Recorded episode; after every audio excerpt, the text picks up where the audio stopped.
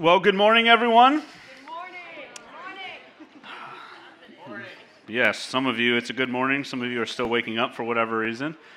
Uh, but nevertheless, we are glad that uh, you are here to join us. If you're new to Christ Bible Church or have recently uh, begun attending, my name's Randy. I'm one of the pastors here. I will note uh, it's very full in here. Praise God. Uh, but luckily, this will only last hopefully another six to eight weeks as we uh, are working towards expanding the sanctuary. Uh, and so bear with us as we fill in chairs wherever we can uh, for the next few weeks. Um, but there will be comfortable seating for all come, hopefully, Easter. So uh, that's our goal. Um, but anyway, uh, we're glad that you are here to join us uh, as we continue through the book of Second Peter. Uh, if you didn't grab a journal last week uh, when we started the book of Second Peter, they're in the back. Uh, it's just the text of Scripture on one side, blank pages on the other, so you can take notes as we preach through uh, the entire book. Feel free to grab that at any point uh, during the service if that would be a helpful resource to you. But let's dive in uh, to the Word of God in the book of Second Peter, verses 5 to 11 this morning.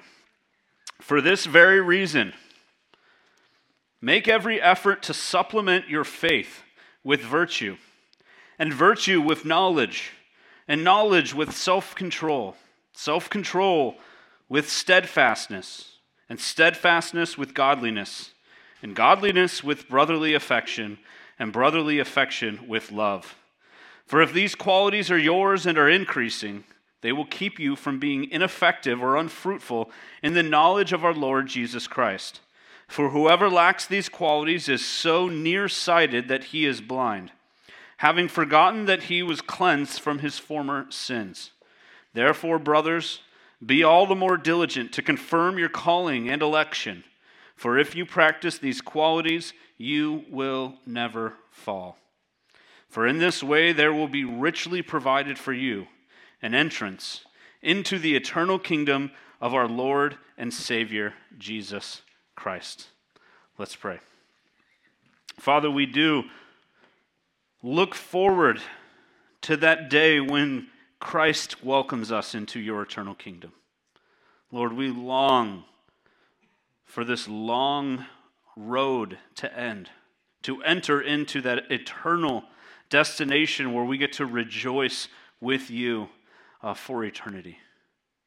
Lord, we know that the calling before us is difficult. Lord, that you have called us to a high standard to live a life that is pleasing. And so we pray that as we read your word this morning, that the encouragement that Peter gives to the church would indeed be heard by us, not just simply understood in our minds, but Lord, that it would enter into our hearts and cause us even to move with our feet as we live to glorify you and to bring you praise. Father, help us to grow this morning. May the Spirit empower us to rightly understand your word and apply it to our lives. We ask that you would do this in the name of your Son, Jesus Christ. Amen. One of the questions that plagues modern society today is the question of purpose. Constantly, everywhere you go, you hear people asking, What my purpose is? How do I fit into this world? What was I made to do? Why do I even matter? But at the most foundational level, as we gather as Christians, we understand that these questions are answered. When we find ourselves rooted in Jesus, when we see that He has called us, as we talked through last week in verse 3, we don't have to ask ourselves the question, Where do I belong or what is my purpose? As Christians, we know that we belong to God and we are called to bring Him glory. We are called to live for and through Jesus. And Peter has opened up these verses saying there's a calling that you have received, fellow Christians, a calling to follow Christ. And it was a result of the divine power of Christ working in you. And now Peter is going to continue and to discuss two ramifications that every Christian has because Christ has acted through his power to save them. And the two things are this this morning there is a consequence of your calling, and there is a confirmation of your calling. There is a consequence in your life because of what Christ has done when he called you to salvation, and there is also a confirmation of this. This is what Peter is simply saying this morning. Because Jesus called you by his own divine power, there is now a response that must take place. This response then, in turn, validates uh, that initial calling. So you are sure that it indeed did hap- happen. There is a consequence of your calling and a confirmation of your calling. And so he begins in verse 5 by saying, For this very reason. What reason? Because Jesus has saved you, everything that follows now you can apply and live for. Because Christ has worked through his own power and his own purposes, you have an obligation to him. What is that obligation? What is that consequence? To live a life of increasing, uh, uh, increasing virtue, increasing knowledge, all of these things, these characteristics of Christ. Peter says simply, supplement your faith. Now, it's necessary to pause here because before we jump into this character development and what it looks like, we have to kind of unpack what he means by supplement your faith. Sometimes it's unhelpful when Christians read this because they begin to ask questions. Does this mean that the faith that Jesus provided is somehow deficient? That it's not complete? That I need to do something else in order to really make it effective? That's not what Peter is saying. If you were with us when we went through Ephesians, the Apostle Paul in the book of Ephesians, for the first few chapters, takes a sledgehammer and just pounds it into our heads that we are saved by faith alone, not through our own works, but the work of God. Peter is not disagreeing with the Apostle Paul here. He is saying, You are saved by the divine work of God in verse 3. What we have here is something different. When he says, Supplement your faith, He's not saying that you need to do something to make your faith effective. He means that we are to cooperate with God without thinking about the price of our cooperation. Because God has acted, I now have a natural response that should follow. And indeed, the Greek word here that's at the beginning of this passage, when we see the word supplement your faith, is the same word at the very end in verse 11 when it says, you, we have been richly provided for by Jesus in regards to Christ bringing us all the way home to heaven. And so you have bookmarks on the end of this section.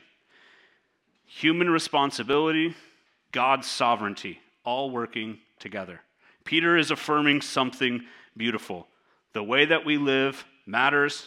God brings all things to path, pass. Neither one is exclusive from the other. Christianity and indeed Scripture has affirmed this from the very first day. Peter says there is a demand for faithful living that must be balanced by a, remi- a, reminder of God's sovereign hand in bringing his people all the way to their heavenly prize.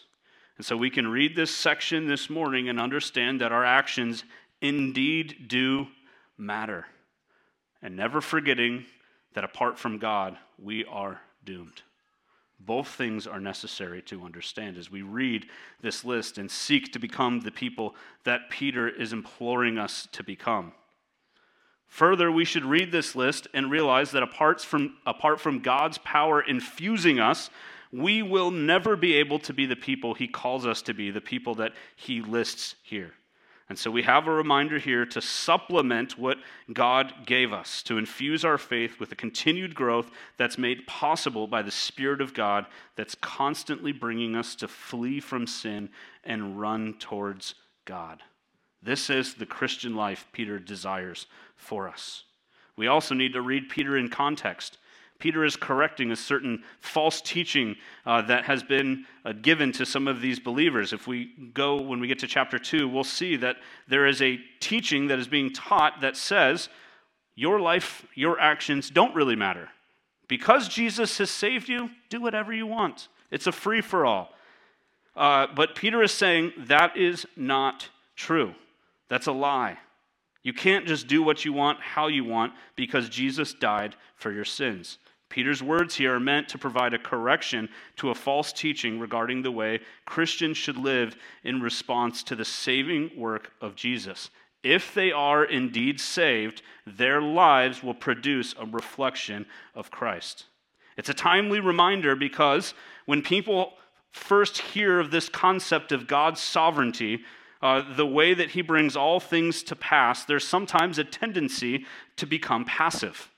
To say, well, God is doing everything. He's bringing all of his plan to fruition. He established things before the foundation of the world. And so many people become passive. And God's sovereignty, this teaching of God's sovereignty, the way that he rules uh, his creation, wasn't taught that frequently for the last 100, 200 years. Only in select circles did you even hear words like sovereignty. And so people today are beginning to hear of it as I think there's a type of movement happening and people are falling in love with Scripture again and learning to read it and be encouraged by it. They're saying, wow, God's sovereignty, He brings all things to pass. But when they hear that, there's a tendency by some to become passive or apathetic in their pursuit of holiness and faithful living. Peter's reminding us this morning that the Christian life is a life of constantly pursuing God, and in doing so, seeing that we are constantly growing, having increasing amounts of virtue, knowledge, self control, all the attributes that he lists here.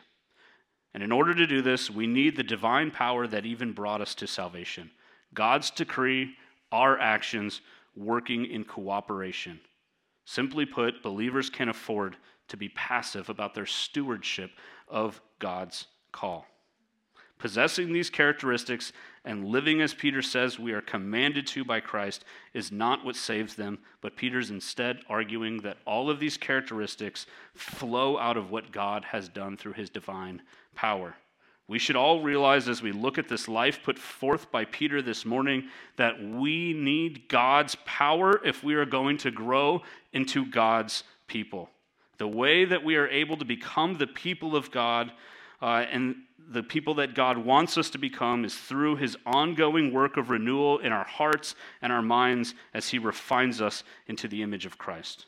And so let's go back now to this point in verse 5. You are obligated to change because Christ has changed you. Change how? By growing, by becoming a clear reflection of who you are in your new identity. You once were lost. You were broken. You were cut off. You were destined for destruction. But Christ, through his divine power, has called a person, and that is no longer the case. Their identity has changed, their trajectory has changed. He has made you a part of his family, Peter is saying. He has changed you. You are now a son or daughter of God. And if you are a Christian, you are called to be a reflection of Christ. And if you're going to be a reflection of Christ, you need to live like Christ. Because Jesus has changed you, you should change. Simply put, changed people change. We know this to be objectively true. If there's something in your life that causes a fundamental shift, it changes all the other aspects of your life, right? For many of us, it was marriage, right? You were single, you were autonomous, you did whatever you want, however late you wanted, and it didn't really matter. But then you got married, and you were one flesh, and there was this other person now that you had to consider when you were making your schedule and your plans, when your friends called you at 10 o'clock at night and said, Let's go to Buffalo Wild Wings and watch sports till 2 a.m. Right? You used to say, Awesome. Now you were like, I don't know if that's a good idea. Right? There's a fundamental shift that's happened because your identity has changed. You are now a husband. You are something different, or a wife than you were before. There are so many aspects of your life that are affected by this. The same is true for Christianity. It's an even more monumental change than becoming a husband or a wife. We should expect that when we become Christians that our life should be marked by increasing change as we live according to the divine power and calling of Christ when he moves us from the depths of sin into salvation. And so Peter here gives us these attributes to say, this is what that change looks like. If someone was to ask, What is a Christian? Who is a Christian? How do I identify a Christian? He says, This is what their life should look like. Looks like somebody who was built on that foundation of faith with virtue, knowledge, self control, steadfastness, godliness, eh, brotherly affection, and love. But you might say, what do these things that Peter mentions even mean? Depending on your English translation, you might even have different words that the translators used here. So let's spend a moment to quickly go through them. First, he lists virtue. What is virtue? Virtue is somebody who is virtuous, is somebody who expresses care for those that are around them. Somebody who, when those, uh, those that are around them see them, say, That's a good person. Look at the way that they care for other people. Look at the way they conduct themselves. They have a high moral code. They live uh, responsibly and, and conduct themselves wisely in civic duties. Then he says, Knowledge. What is knowledge? This seems to be a little bit more amorphous. But knowledge here, as Peter is talking, is information about Jesus and what pleases him. It's the kind of knowledge that comes from reading, thinking, and discussing life as a Christian. If we want to grow in Christ like goodness in knowledge, we should have a hunger and desire to grow in our knowledge of Christ. Self control, this is moderation, an ability to have restraint, to resist immediate gratification of good things, and to have control over their emotions.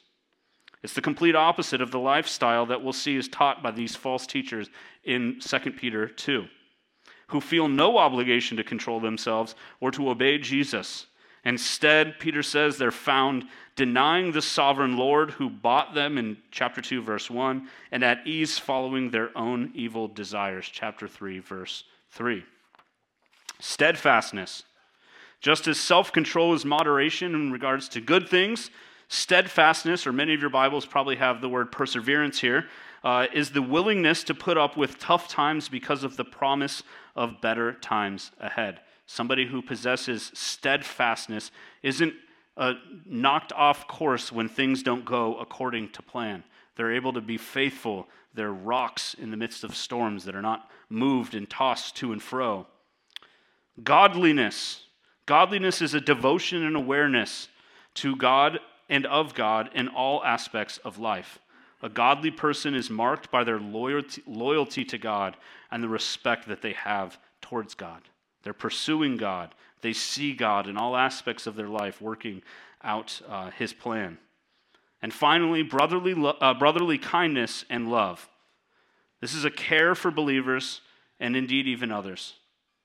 John 13, 25, when Jesus is talking to the disciples, says this By this you will know, they will know that you belong to me, by the love that you have for one another. Brotherly kindness or brotherly love is that kind of desire to actually care about other Christians. Right? It seems like it shouldn't be that difficult, but indeed, uh, we do see this lacking in many different areas, in many churches in America. But Peter says you are called to express brotherly kindness and love, to care for other believers, and indeed even the world around you.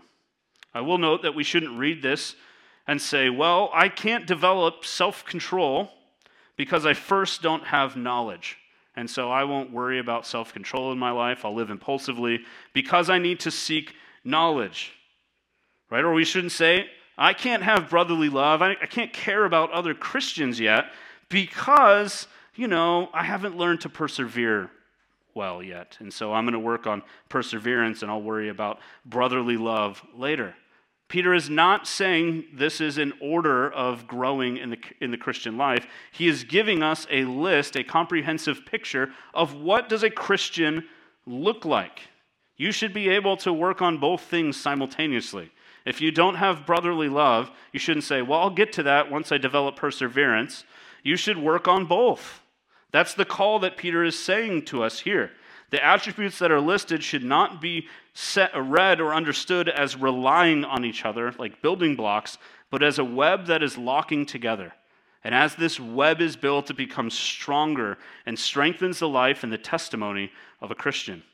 The life of a believer, according to Peter, should be marked by these things.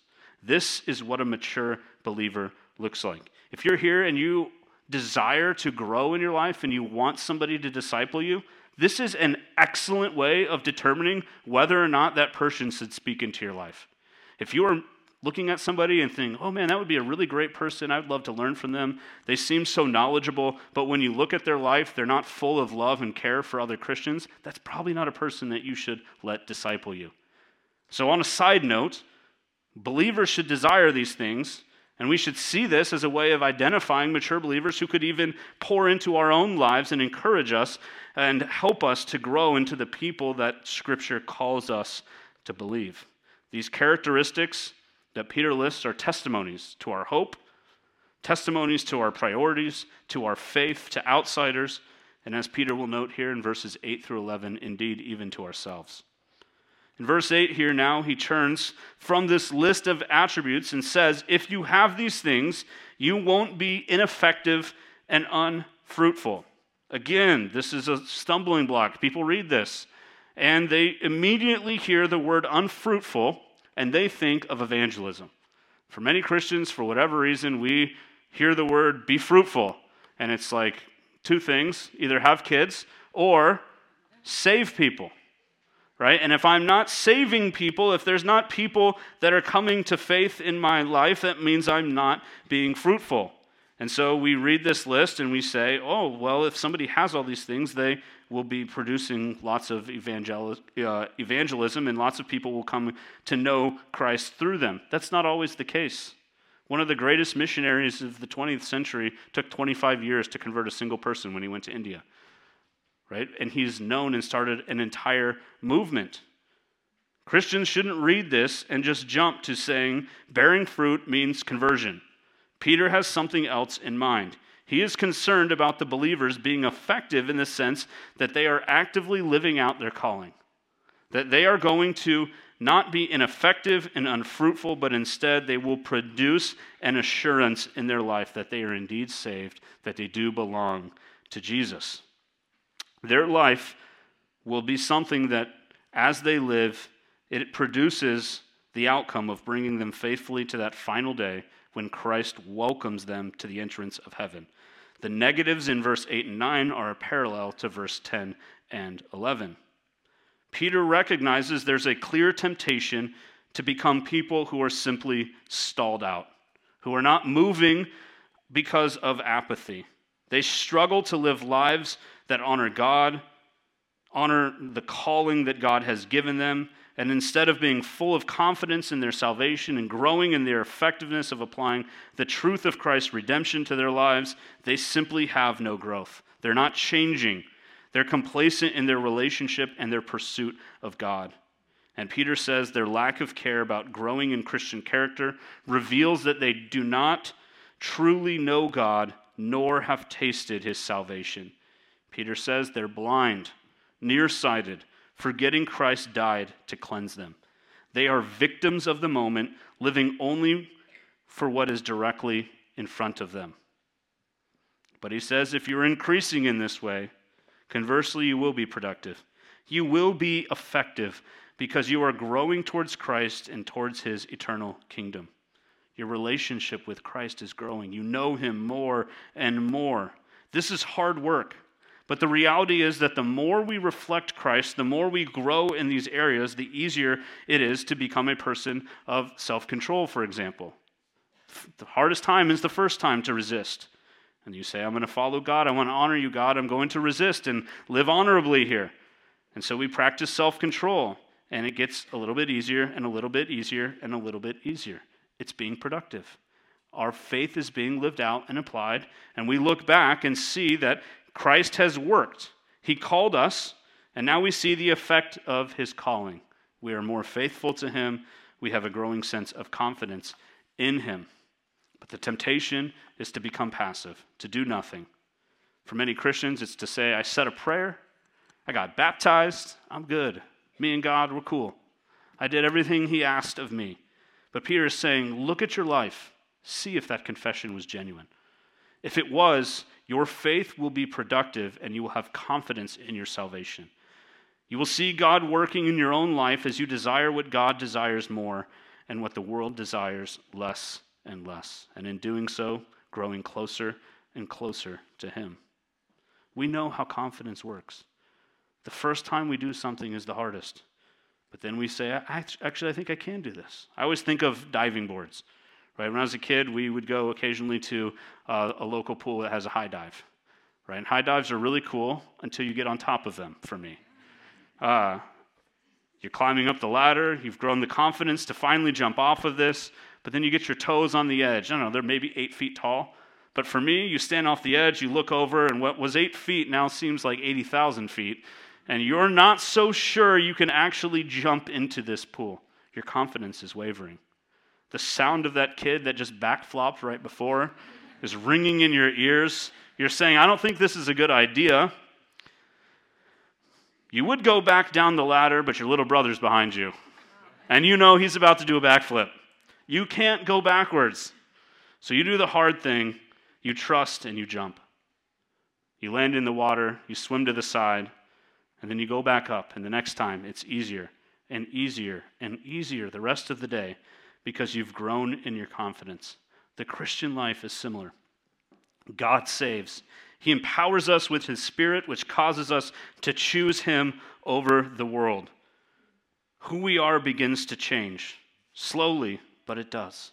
We desire to become the people who have self control rather than people who indulge to become people who are strong in our morals, to grow in our knowledge of the faith and the work of Christ, to control our emotions and our impulses, to share our faith boldly, to honor God in our finances, to be honorable members of society, to be aware of the work of God in our life. And as we grow, we realize just how much God is working in our lives, which then reinforces our confidence to continue to live in pursuit of Him.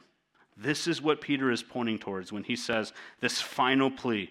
Therefore, confirm your calling and election. You will never fail. Fall, sorry, fall. Confirm your new identity, your eternal destiny. Confirm that Christ indeed has called you and made you new. What is the confirmation of your calling? For Peter, it's sanctification. Sanctification is this big word that we encounter in Scripture, but it's important to know. It's the ongoing work of God in purifying a believer. It's the process which, over the course of somebody's life, they become more and more like Jesus. This is what Peter is telling us. The fact that you are growing more and more into the character and the type of person that reflects Jesus is indeed a confirmation from God that you've been marked by his grace and been delivered from the power of death by his own divine power. How many times have you heard the question, How do I know I'm a Christian? Perhaps you're here this morning and you're asking that very thing. Peter's response is another question. He simply asks, What does your life say? Christopher Green helpfully summarizes this point well in his commentary when he says this Without contributing anything to our salvation, the acid test of the genuineness of our faith is that either we make costly life changes on the basis of it, or we treat sin and judgment as irrelevant to a Christian. What does this mean? It means that if we truly accept Christ as Lord, we follow him as Lord. We make costly changes to our life that show that we indeed have been changed, that we belong to something new. This sounds simple, but modern Christian culture in America I like to use the analogy they think they're Batman. Why do I say Batman? Right? Because they want a Robin for Jesus. They want a guy who's going to travel with them. He's pretty cool. He's powerful. He can do some good things. He's in the sidecar. They're the ones driving. He's only really there in case Batman gets overwhelmed and he needs to be bailed out. The Christian looks at Jesus and says, You're only really there for when I get in trouble. But as far as the direction, as far as what I'm going to do with my time, my talent, my treasures, that's really up to me. I'll listen to your input, Jesus, but at the end of the day, the one who's going to make the final decision is me. You're Robin, I'm Batman. But Peter says if you have genuine faith, your life will be marked not by the pursuit of things that lead to your own glory, but by the pursuit of that which brings glory to God to become a reflection of God that other people see and don't say, What a great man or what a great woman. But when they see you, they say, What a great God they have.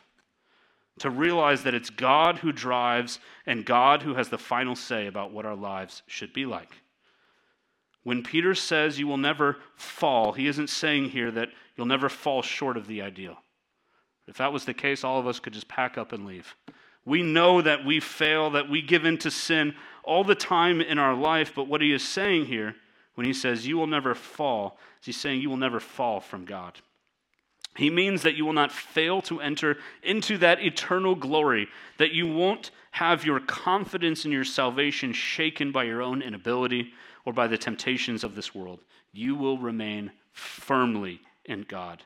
Peter points this out when he finishes in verse 11 and says, For in this way there will be richly provided for you an entrance into the eternal kingdom of our Lord and Savior, Jesus Christ.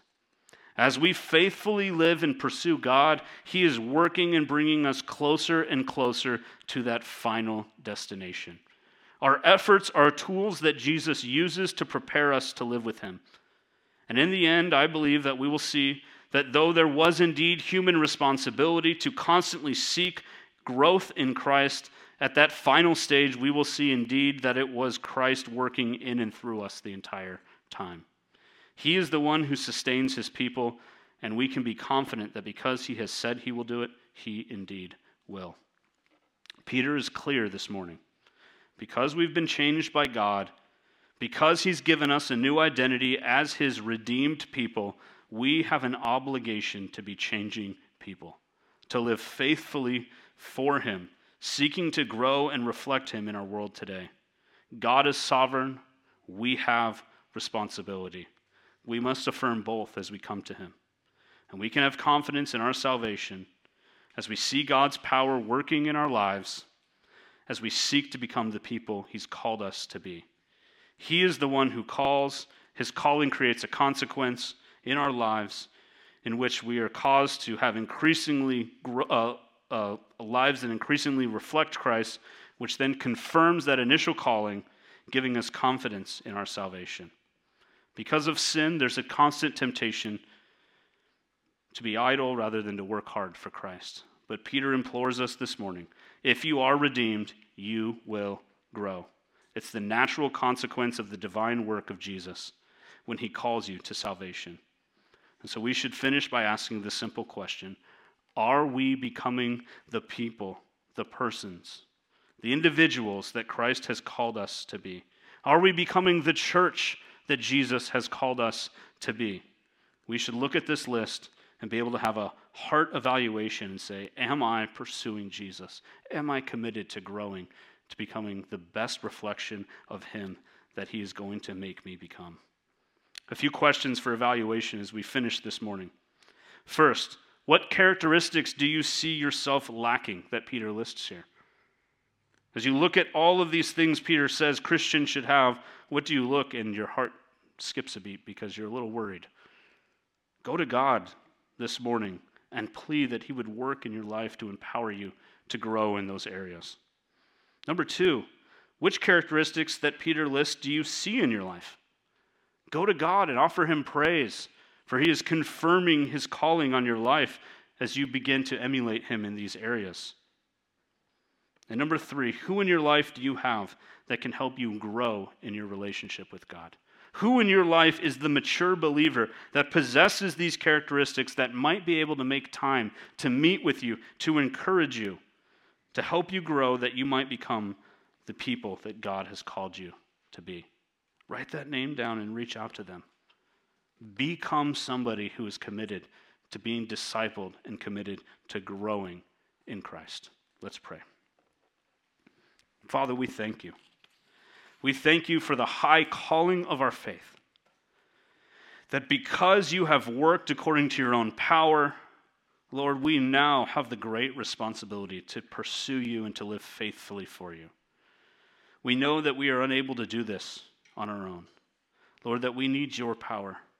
We need things that you give us, like the local church, to encourage us and prod us to keep moving and keep pursuing you, to not take the easy road and become apathetic, to stall out in our faith, but Lord, to live lives that are marked by an increasing pursuit of you, an increasing level of intimacy with you, of love for you, for the things that you love, and resisting the things that the world loves.